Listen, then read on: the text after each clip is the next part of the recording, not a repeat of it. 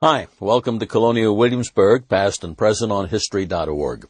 This is Behind the Scenes, where you meet the people who work here. That's my job. I'm Lloyd Dobbins, and mostly I ask questions. This time I'm asking Tom Spear, and at Colonial Williamsburg, he's an historical interpreter at the Governor's Palace. Uh, I should know this, but I don't. How long was the Governor's Palace the Governor's Palace? It was used from uh, approximately 1716 until 1780.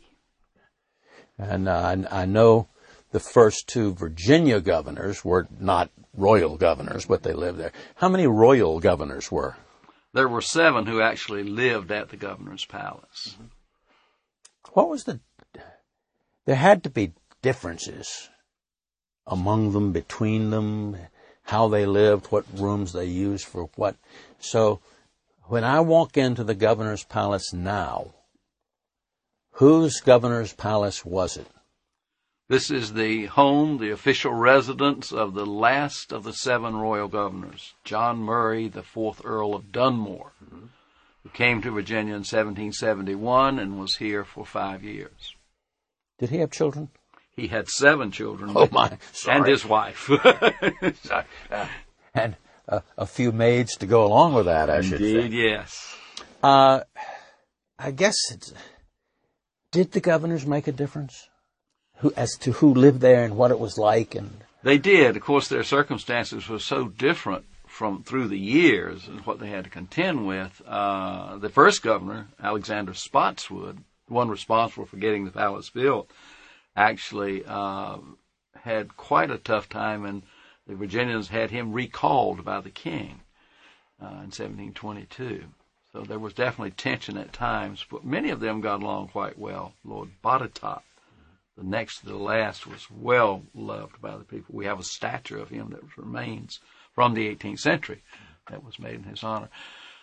Well, Dunmore started out pretty well, but he, uh, of course, fell in the opinion of the of the Virginians. Mm-hmm. Yeah, that's uh, it, it's tough to read Virginia history and not get that impression that he wasn't the most beloved man we'd ever known. no. uh, as people walk through and, and they see the way uh, Lord Dunmore had it, and they say, "What are their questions? What what are they? You know, what I ask you?" Well, of course, the first question when they walk in the front door is, why are all these weapons all over the walls? and I have to remind them that if uh, that this is British tradition dating back at least to medieval times and continuing to this present day in 2007, they still have the weapons there, and they are, of course, a sign of power and authority and have given comfort to the Virginians through the years because they're to be used by the Virginians.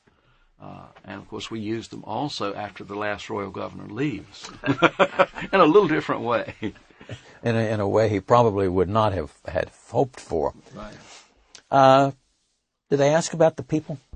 Uh, the do. governors? Did... They do indeed. They want to know more uh, about what this individual is, is like and, and what he's facing and about his family, his wife, and his children. And of course, we try to cover all of that, uh, especially on the second floor because uh, that is family space, domestic space up there. Yeah, I guess the same conditions apply in the White House. There is a family space above, and the ground space and, and basement level are work Exactly space. right. Exactly right. And we try to emphasize that connection that you can get a feel for that too. Yes. You had Botetourt, who was a, a, very popular governor, and you had Spotswood, who was recalled, and Dunmore, who was essentially driven out. Uh, that leaves four others kind of in the middle there.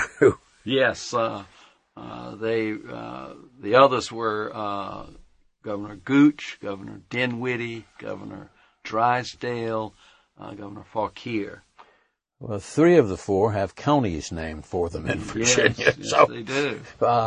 Let's see what uh, Gooch, Dinwiddie, who? Uh, Drysdale. Drysdale. Fauquier. Uh, well, Fauquier has a county name yes, for him, but Drysdale, no county. No, as a matter of fact, his time was rather bland, you might say, in Virginia. He, he, uh, it was pretty of a laissez-faire type setting up, and there wasn't really a lot of tension, so kind of a quiet time. Of course, you know, Dunmore had a county name for him at one time, and then they took that back. Took it back, yeah. and of course, Spotswood has uh, Spotsylvania County. Now, Spotswood led an expedition to the western frontier. Well, the western frontier was about where Roanoke is Exactly nowadays, right. but but that was really quite famous, wasn't it? It was the Knights of the Golden Horseshoe. He got together some of the notables, and they had quite an expedition with all the amenities, and uh, he gave them golden horseshoes as, as remembrances of that. And um, he was he was very aware of the importance of dealing with the Indians, and certainly, and he was showing the potential of the West. So he took them to the edge to look across and, and start thinking that way, and how we needed to start thinking about our defense out there also. So early on, he had that. But Dunmore actually was uh, at one point, fairly early on in his office, as I remember, he was quite active in defense against Indians, was he not? Absolutely, and almost up to the very end, actually. Uh, yes, he was. He that was a great uh, hope of his. Uh, as a matter of fact, he had met with a friend of his, Lord Shelburne, years before he came to Virginia, and they had discussed Dunmore being in in the western parts of Virginia. Uh, he had claimed 20,000 acres for each of his sons out in that area, which was restricted by the king. But, uh, and he and, and Washington were pretty good friends because they both had that common interest in Western land. Uh, and he did in 1774, just uh, a year before he left the palace, he had personally led the Virginians out to fight and defeat Chief Cornstalk of the Shawnee out on the Ohio River. So he came back a hero in, in December of 74. Which didn't last terribly Didn't long. last too long. No, it didn't. Shows you how ephemeral that can be. You you mentioned Spotswood and the Golden Horseshoe, and gave each of his companions. I have read somewhere that there none none of those golden horseshoes remain. I think that's correct, as far as I know. Well, I was, I was thinking if there was one, it probably would be at the palace. So if you don't yes, know I've never it, seen one. I've been here 23 years. I would like just to see one, just to see what it looks I would like. Because in those days, they didn't do things halfway. I mean, if he had golden horseshoes made for them, they had to be pretty nice, Yes, indeed. he wouldn't have passed them out. I'd just like to see what it looked like. Who was the hardest governor on the palace? Oh, the, as far as uh, working with the people or on the building itself? on the building On itself, probably, Oh well, or, or on its use, or right, right. running people through it, or I would I would think that uh, Lord Dunmore, as far as I know, he made more use of it because he had expanded it. Of course, when in anticipation of his family coming, uh, there was a good bit of money spent on the palace while he was there. We don't know just what he did. Uh, we believe we have some ideas uh, of, of his expansion, but uh, he uh, when he first came, he was here over two years without a family, and then they came and joined him. Six of the children. there were six kids. You figure he'd build more bedrooms. Exactly right. Exactly right. And as we have are interpreting the palace today, focusing on Lord Dunmore, we we specify where the various children were at the time, including the third floor. Didn't know there was one. Oh, very large space. Yes. Terribly sorry, my memory is not We as good as I thought it was. up. When you look at the palace, it look standing outside looking at it. Normal person cannot see that as a home. That's true. That's true. It looks like more than where somebody lived. Mm-hmm. Uh, but truth of the matter is, for the governors, that was home. It was indeed. It was indeed. Do we know how much it cost originally? When they first began, the three thousand pounds were um, put aside, but that quickly was used up, and they were adding more. Uh, Governor Spotswood supposedly put some of his own money into the project, and he was accused by the colonists of lavishing away the colony's money.